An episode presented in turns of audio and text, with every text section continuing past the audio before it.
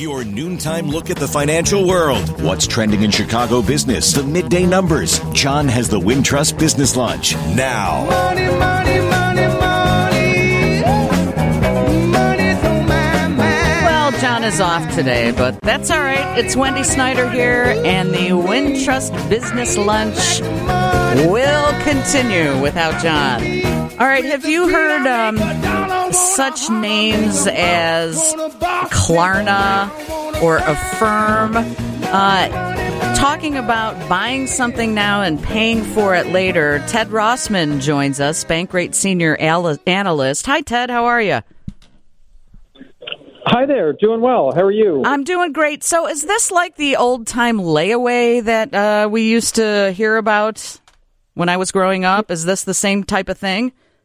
It is, yeah. Some people even call it reverse layaway. It's definitely a new twist on that concept. It almost reminds me of an infomercial in some respects, and I think that's where we can get into trouble.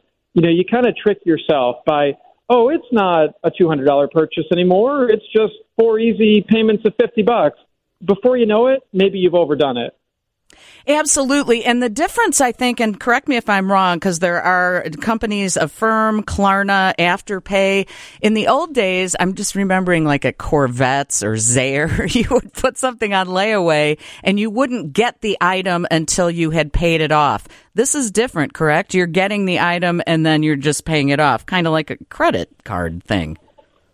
That's right. Yeah, it is an alternative to a credit card. So you could also think of it kind of like a debit card with financing privileges. You do get the item right away. I think the appeal for a lot of people is that it's easy to get, for one, and it's immediate, but also there's built-in light at the end of the tunnel. So it's not like credit card minimum payments that could drag on forever and ever. Some people view this as more responsible debt, but I would still advise you to remember that it is debt. You still need to pay it back, of course. Personally, I think the best approach is to use a credit card like a debit card, meaning that you pay in full, you avoid those high credit card rates, but you take advantage of credit cards' superior rewards programs and buyer protections. Is it possible that you pay off a credit card too much or too frequently? Because my son has a credit card. He's pretty new to the credit card thing, and he pays it off like every week. He'll send them some. He's trying to build a credit rating. I guess that's not a bad thing, right? I actually think it's smart to make frequent credit card payments. That's actually one of my top tips for people looking to stay on budget and improve their credit score. I often pay my cards every week or every 2. It helps avoid overspending, but the other thing it does is it keeps your credit utilization ratio low, which is a good thing in the credit scoring world. What a lot of people don't realize is that credit utilization, credit you're using divided by credit available to you, it's typically reported on the statement date. So even if you pay in full and avoid interest, we love that part, you still might have a high utilization ratio if you use that card a lot. So that's where a good tip is to pay it down periodically throughout the month. It's actually one of the quickest ways to improve your credit score. And so speaking of credit score, how do these buy now, pay later plans work with that? Do they help your credit score? Is it reported? Good question. It's largely been outside the credit reporting world, which is definitely a pain point for some. Other people actually like the fact that you don't necessarily need great credit to get one of these plans. They usually do a minimal soft credit check, but using these plans responsibly won't typically improve your score. If you fall really far behind and you go to collections, it could hurt you. But for better or for worse, most of these plans are not currently reporting to credit bureaus. That's in the process of changing. It's just been kind of a square peg, round hole kind of thing, because buy now, pay later, by definition, a lot of people are frequently opening and closing these short-term loans. It's often 4 interest-free payments over 6 weeks. The traditional credit models don't really know what to do with that, because it would be a really bad idea, for example, to open a new credit card every 6 weeks. Yeah. They don't like too much recent application activity. And then the other thing is, how do you deal with the whole utilization piece? For buy now, pay later, it's often approved for a certain purchase. So are you kind of maxing out your credit line and then paying it down over the next few weeks? They haven't really figured out a great solution yet. Bottom line on this, Ted, your thoughts for buy now, pay later? Proceed cautiously. I worry that this could be a slippery slope to overspending. Honestly, this common model of 4 interest-free payments over 6 weeks, it doesn't even buy you that much time. I would prefer to just use a credit card and pay it off right away if you can. Some of the longer plans might make sense, like Affirm has a deal with Peloton where you could pay as little as about 4.99% over multiple years for one of their bikes. I mean, that's well below market rates. It is still interest, though, on top of a hefty discretionary purchase. So even the longer-term plans have their pitfalls, I would say. Just be careful. Great. Ted Rossman, Bankrate Senior Analyst, thank you so much. Have a great holiday. Of course. Thank you. Happy holidays. That's Ted Rossman. You can go to Bankrate.com. And now let's take a look at the weather and the markets with Bob Kessler. We are seeing the market still up in the green here. The Dow has gained 97. That's 0.25%, 37,179. S&P 500's up 17, about 0.33%, 4715. NASDAQ's up 84, a little more than 0.5%, 14,862. The forecast from the Perma-Seal Weather Center: cloudy today. We might see showers later on, high in the low 40s. Cloudy tonight, a 50% chance of showers, low 39. Cloudy tomorrow with a 90% chance for rain. Tomorrow's high in the mid 40s. Westbound on I-80, a bit slow between US 30 and Chicago, all due to some construction going on. Otherwise, the Edens, no problems there. The Kennedy, only 25 minutes to the airport, clear inbound. Eisenhower's in pretty good shape, some minor outbound delays approaching Austin. Stevenson is clear along with the Dan Ryan in Deer Park. Still have an accident eastbound Long Grove, just west of Rand Road. And westbound I-90 at Arlington Heights, watch for an accident off to the side. Mary Vandeveld, WGN Traffic Central. Savor the flavors of the world with a night out at the Matrix Room Restaurant and Meg's Lounge in Naperville. You and a guest could be treated to craft cocktails and a 3-course wine-paired dinner. Enter to win at WGNradio.com/contests. If you can't get a good night's sleep, let me ask you, are you breathing well? Because if you're snoring or waking up each night with a stuffed-up nose or frustrated with your CPAP mask, the root of your sleep problem lies in your breathing triangle. And if any one of those passages isn't working, you won't sleep well, and there's no mattress, pill, or other gimmick that can fix that. I'm Dr. Madan Kandula. A recipe for a good night's sleep starts with an open airway. Now, there are devices that can help solve snoring or sleep apnea problems. If you walk into a sleep center, know you'll walk out with a CPAP, and you might find other options elsewhere. But the simple truth is, if your nose doesn't work properly, no device will help. Only at Advent will you find every effective snoring and sleep apnea solution, along with a world-class team that can get your nose working properly again. Go to AdventNose.com to schedule your appointment, because Advent knows when you breathe well, you live better. AdventNose.com. 75 years with Chicago's very own. WGN TV at 75, the anniversary special, Christmas Day at 3 on WGN TV. Hey, business owners, as the weather gets colder, have you thought about adding a winter vestibule to your storefront or restaurant? You want to keep your patrons happy and comfortable inside your building, right? Well, a winter vestibule from the Thatcher Oaks will prevent unnecessary drafts. Have you ever been to a Portillo's? Those are all Thatcher Oaks winter vestibules. How about Fat Rosie's or Sean Patrick's Salon in LaGrange? I've been there. Those are also Thatcher Oaks winter vestibules. A temporary vestibule is the perfect solution for your drafty building, restaurant, store, or office. And yes, it's the same Thatcher Oaks company you've been hearing about. They can also install a new fabric or aluminum awning that will enhance your curb appeal while adding colorful advertising for your business. For 40 years, Thatcher Oaks has been helping shopping malls, storefronts, hospitals, schools, and restaurants with awnings, those winter vestibules I was speaking about, outdoor seating, fencing, signage, retractable awnings, and more. Call 630-833-5700, 630-833-5700, or you can visit thatcheroaks.com. It's Wendy Snyder sitting in for John Williams today. We're in the middle of the Wintrust Business Lunch, and we go live now to senior writer from CNET, Bree Fowler. Hi, Bree. Hi. Great to be with you.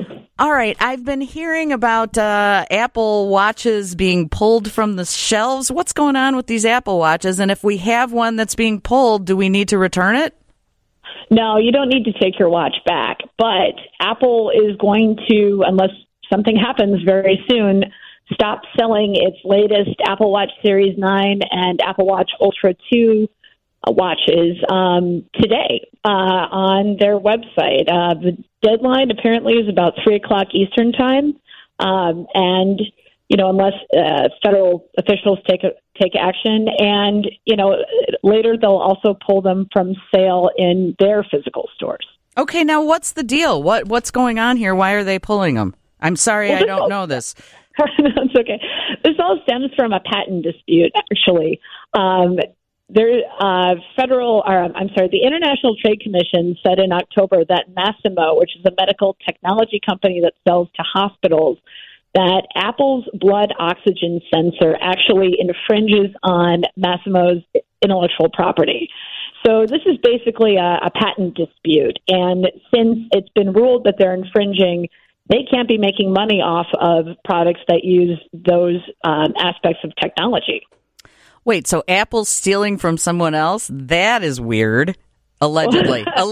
That's what Massimo is arguing, right? That this is their tech and they had it first, and you know that they're due some money as a result. And the ITC has ruled in their favor. Now, you know, things could happen. The Biden administration could actually get involved and veto the ban, but they haven't really said one way or another what they plan to do. Well, it depends if President Biden wants to get Apple Watches for his family members for Christmas.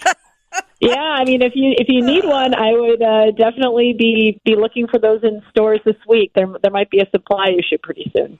That is interesting. All right. So here's another thing in the news. I love CNET.com, by the way. Oh, thank you. Yes, I'm a fan of Bridget Carey. I deal with her a lot. I like her a lot. The Federal Trade Commission is proposing sweeping changes to this law regulating how online companies can advertise to kids. Explain this a little bit. Well, there is federal legislation that dates back decades, actually. It's called the Children's Online Privacy Protection Act, and this gives the FTC the ability to regulate how kids' data is used online and by companies. And, you know, originally this dated back to way before the Internet, so it's been updated a few times, and the latest updates would really take action against companies that, you know, a lot of people worry are, you know, abusing children's data and taking advantage of them. It would require them to turn off targeted ads for kids under 13 and limit push notifications that get sent to kids. You know, a lot of people are worried these days that kids are just spending too much time online and that they're giving up way too much of their personal information. My boys are in their 20s, their early 20s, and thank God they are, because if I had a little kid now with everything going on, I mean, I used to give them my iPhone all the time and say, whatever, do whatever you want. But now you can't do that with little kids. No, and you know what? I have a teenage daughter, and that's worse. Oh, yeah, you're right. My kids are 14 and 9. They are always online, and you know they talk about parents being involved and using parental controls, but let me tell you, it is very hard because kids are very tech-savvy. They are very much into social media, and you know, as much as you can put technological, you know, guardrails and things in place, nothing is foolproof. Yeah, God, I didn't even think about that. All right, and what's going on over at Rite Aid? They've been using facial recognition technology? Yeah, a lot of stores, retailers, you know, places like that have put facial recognition in place for a variety of reasons. They're not always telling customers that these systems are in place either. And Rite Aid got into trouble with the FTC because their surveillance was used to, you know, attempt to identify potential shoplifters. The problem was the FTC says it didn't work very well and was especially unfairly targeting people of color, women, things like that. Yeah. And, you know, Rite Aid, of course, does not agree with this, but it reached a settlement that will make it so it cannot use facial recognition for 5 years. Interesting. What else is coming up on the pike for the new year, technologically wise? I love technology. I am in the market for a new iPhone because I have an 11 Pro that I need to update. Oh, and you know what? Maybe you know about this, Bree, maybe you don't, but I'm not going to mention any brand names or anything, but there are phone company representatives that are inside various stores, and they offer you a better deal than actually going to the phone carrier store themselves. Are these legit? You know, I don't question their legitimacy as retailers. I mean, I went to Costco this morning, and I did see stuff like that. But, you know, whether these are really any different is, you know, you really as a consumer need to, like, crunch the numbers and make sure that the deal is actually a deal. I mean, once you factor in fees and, you know, sign-up charges, who knows what, I'm guessing it kind of comes out the same. But, you know, this time of year is a good time to upgrade. If you see, you know, cheaper devices out there post-holiday season, you know, sometimes we see drops in prices on some models. For Android people, you know, there will be new Samsung phones February, March. So, you know, I definitely would wait to buy one of those. iPhones, we know, they don't come out until pumpkin spice latte season. So you can have to wait a while to get the next newest and greatest and latest from them. Well, I'm still working on an 11, so I think it's time for me to move up. And so any technological things that we have to look at for the new year? Because I love technology, as I mentioned. Well, I mean, AI, that's the buzzword. That's the thing. Everything is AI. I have a kid's robot that is AI-powered that I still need to kind of put together and play with. AI is in everything, whether it's, you know, the chatbots we use to book flights or, you know, just, you know, us playing around with ChatGPT. It's interesting to see how this touches everything now. My teenage daughter, her, you know, ethics policy that she got when she started high school this year said you may not use AI to write your essays and things like that. So it'll be really interesting to see where this goes in the next year. That is pretty interesting because, boy, I'm sorry. If I had that available to me when I was in school, I would have definitely used it. Even though I signed the waiver, I would still do it because it can do anything for you. Yeah, definitely. I mean, back in the day, all we had were Cliff Notes. We thought that was totally the easy way to cheat. Yeah, and now you can ask it anything. But the problem with AI is that it's not fact based, so you may not be getting answers that are even close to right sometimes. Yeah, it's kind of fun to play with that though, and ask it if you're not using it for real life things, but. It's going to be around for a while. We better get used to it. Well, thank you so much, Bree Fowler. Good luck with those teenagers, and have a great Christmas. Thanks. You too. Hello there. It's Wendy Snyder. I'm sitting in for John Williams today here on the Wintrust Business Lunch. 312-981-7200 is the number to call. And we go to our next guest right now. Certified Trust and Fiduciary Advisor, Chris Carosa. Hi, Chris. How are you? Good. How are you doing? I'm doing well. Thank you so much. I was talking to Terry Savage the other day, and I learned what fiduciary means. And it's basically that you have your client's best interest in mind more so than your own. Is that what fiduciary means? That is correct. See, I pay attention because I'm kind of scared of Terry Savage, if you want to know the truth. So when she talks, I definitely listen. I am not very great at saving. I will tell you that. I'll be completely honest with you, Chris. And I do have kids. I didn't save very much for them. My mom didn't save very much for me. Is that something that is a learned thing? I think it's learned. Once a parent does it for a child, that child will eventually discover the benefits of it and then want to do it for their own children. At least that's what I learned when I've interviewed dozens and dozens of parents and children who set up child IRAs. Yeah, because my mom didn't do that kind of thing for me, and so therefore I didn't know to do it for my kids, but If anyone's listening right now, Chris Carosa has some great ideas for you. It's important to save for your children, is it not? Oh, yeah, it is. You know, the other thing I'll say is that your mother's not alone. Or most parents don't think to do this because nobody tells them that they can do it. Yeah. And when I've talked to people who have done it, chances are they're in the financial profession. They're in a financial profession, so they're familiar with it. It's not like they read about it somewhere. They did it as part of their job, or they figured it out as part of their job. If you're not in that profession, chances are you don't even know about it. So you need to help us. Parents, that if you're listening right now and you have young ones, I guess it's never too late to start saving. Is it, Chris? Right. You know, if your child works, then your child can set up an IRA. And they should. Now, you might think, well, they need that money to pay for something, or they're going to work because they want to buy something in particular.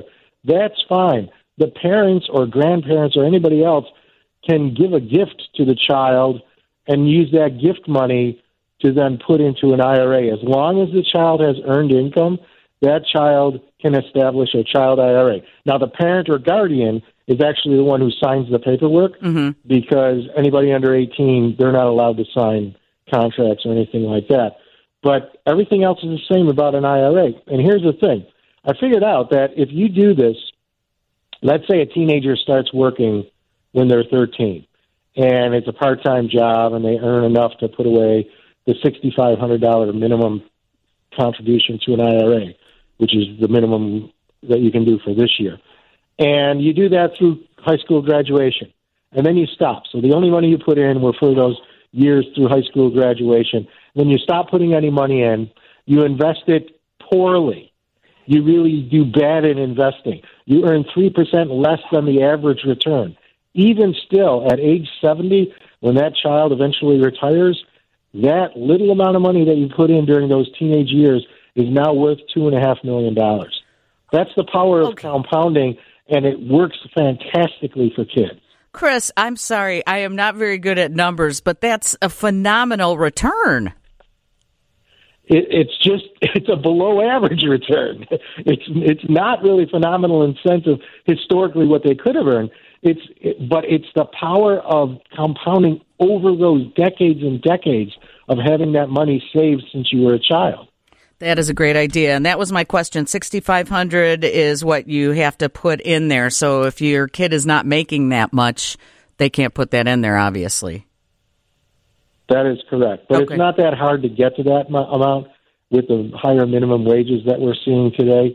You know, the child just could work part-time and over the course of the year and be able to earn that amount of money. And minimum wage in Cook County goes up in January again, doesn't it? I believe it does, and actually, so does the IRA contribution cap. That goes up to $7,000 next year. Look at that. All right, so what are some of the simplest hands-off ways to save big besides that IRA? Well, if you're an adult and you're working and you get paid a bonus, a lot of people think what they'll do with the bonus is they'll go buy something, you know, like maybe a swimming pool or who knows, whatever. Or take the family to Disney. Or take the family to Disney. The best thing to do long term, you could still buy something, but put a substantial portion of that bonus right into your retirement plan.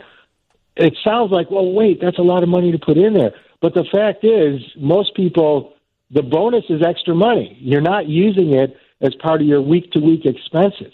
It's just free money that you're getting because, you know, your company did well, whatever reason, you're getting the money, but you weren't counting on it to pay for your living expenses.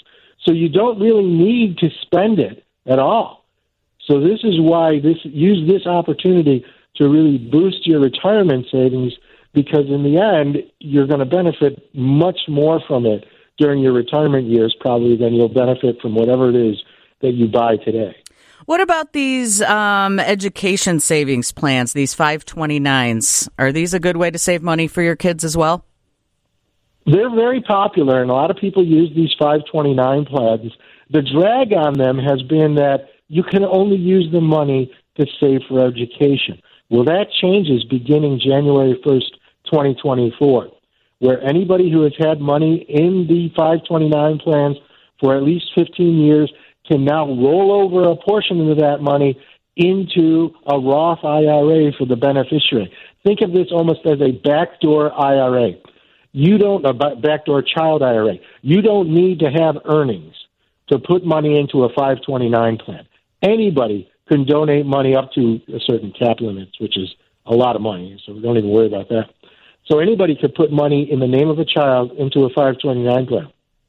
This new twist now allows that 529 money to be put into the child's IRA with no earnings requirement. So this is a major change.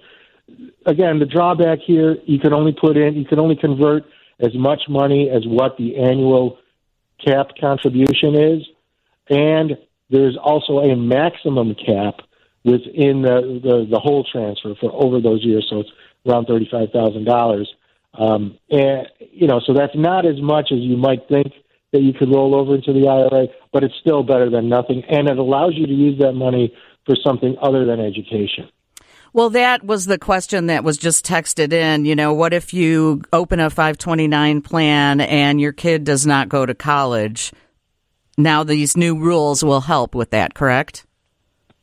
The new rules will definitely help for it. I mean, in the past, you would have to shift the beneficiary over to someone who is using it for education, including the parent, by the way. So a parent could take a class, a career training class or whatever. That counts as an education, and you can use it for that. But you have to shift the money over to a different beneficiary, and there's rules associated with how you do that. Yeah, because honestly, the pandemic and the lockdown and all that really changed a lot of people's minds about going to college. There's a shortage of people in the trade, so some people are now turning to trade school instead of going to college. So when do these new laws go into effect? There's less risk then of opening up a 529 plan now. The new law goes into effect January 1st, 2024, the ability to shift it over to a Roth IRA. But again, the stipulation is that the money, the 529 plan has to have been established for at least 15 years before you can do this. So what that's telling you is that you don't know if your kid's going to go to college or not when they're first born. It's probably a good idea just to set up a 529 plan anyway with a nominal amount of money so that that 15-year clock can start ticking.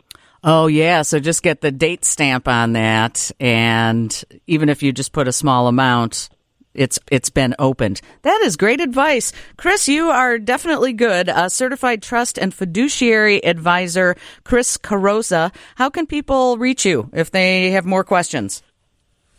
Well, I would say the first thing they should do is buy my books on the Child IRA. Okay. Just look me up in your favorite bookstore, and you'll see there's two books that I wrote about it, one for newborns and one for teenagers. That pretty much lays out how you do it. And if you want to get a hold of me, childira.com is where you can go to find out more information. Perfecto mundo. Thank you so much. Happy holidays to you. Okay, you too, Wendy. Have a really good one. Hi there, it's Wendy Snyder sitting in for John Williams today. It's the Wintrust Business Lunch, and we're going to meet a family right now. I want to start by saying my dad was a juvenile diabetic. That's what they called it back then. And JDRF is an organization, and they put together One Dream Gala. And JDRF used to stand for Juvenile Diabetes Research Fund, and now it's called Type 1. And I'd like you to meet a family who's going to tell us how much money was raised. It's Brian and Emilee Wolfe and their son, Sam. Hi, all you guys. Hi. Hello. Thank you so much for having us today. Well, absolutely. It's near and dear to my heart. As I mentioned, my dad was a Type 1 diabetic, and he a lot of people don't know the difference. And your son, Sam, has Type 1 diabetes. And Sam, you're there. How old are you, Sam? I'm 14. And at what age were you diagnosed with it? When I was 8. Okay. Yep.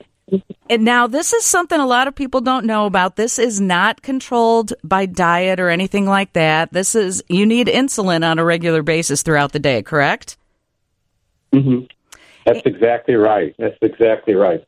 And, you know, when my dad was growing up with diabetes, they didn't let him play sports. They didn't know very much about it. And JDRF has raised so much money and done so much research. Do you do sports, Sam? What do you do? You don't really have that many restrictions in your life, do you?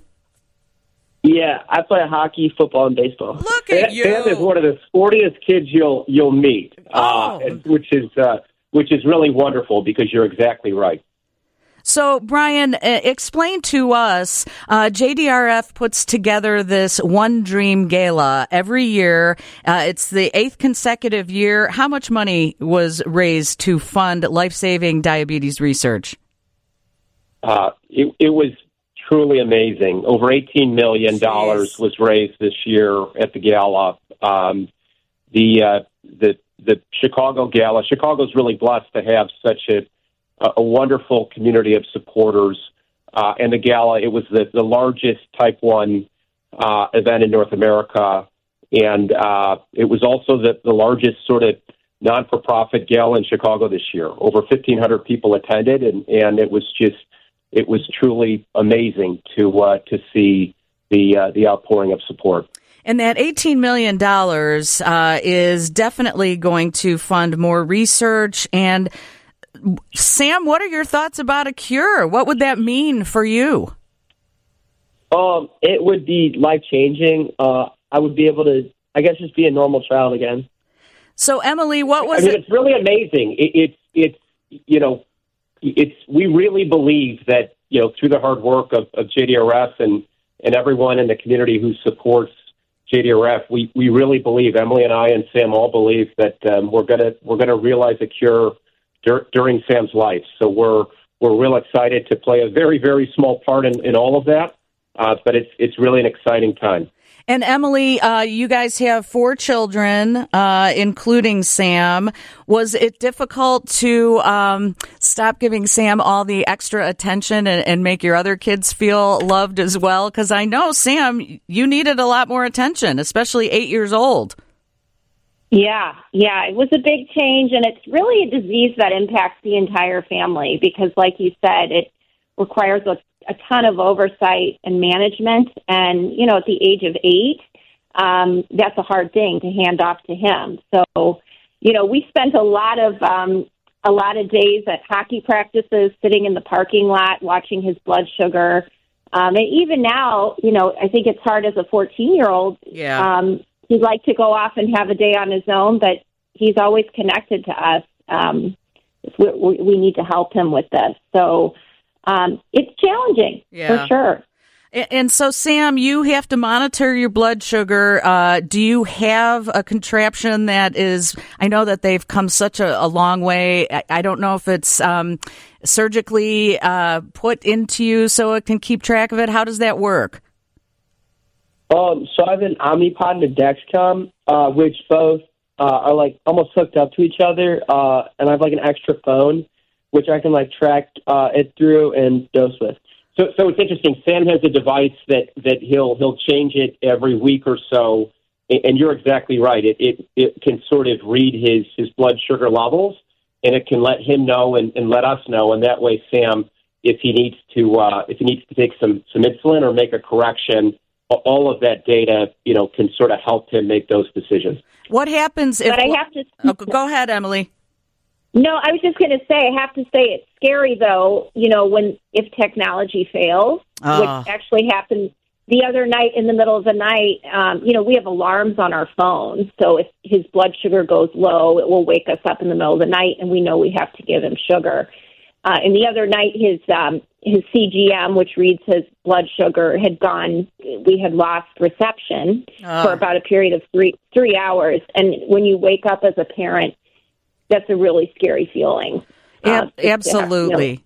Do you guys have a dog? Because I'm amazed at dogs that can sniff out if your blood sugar is off. And if you... That's so funny. We do have a dog.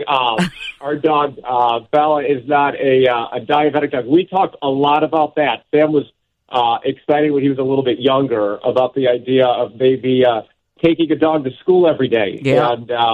And that dog might be part of the school. So no, it's really you're exactly right. There are some dogs out there that can really sense when you go low, and it is something that we've talked about as a family.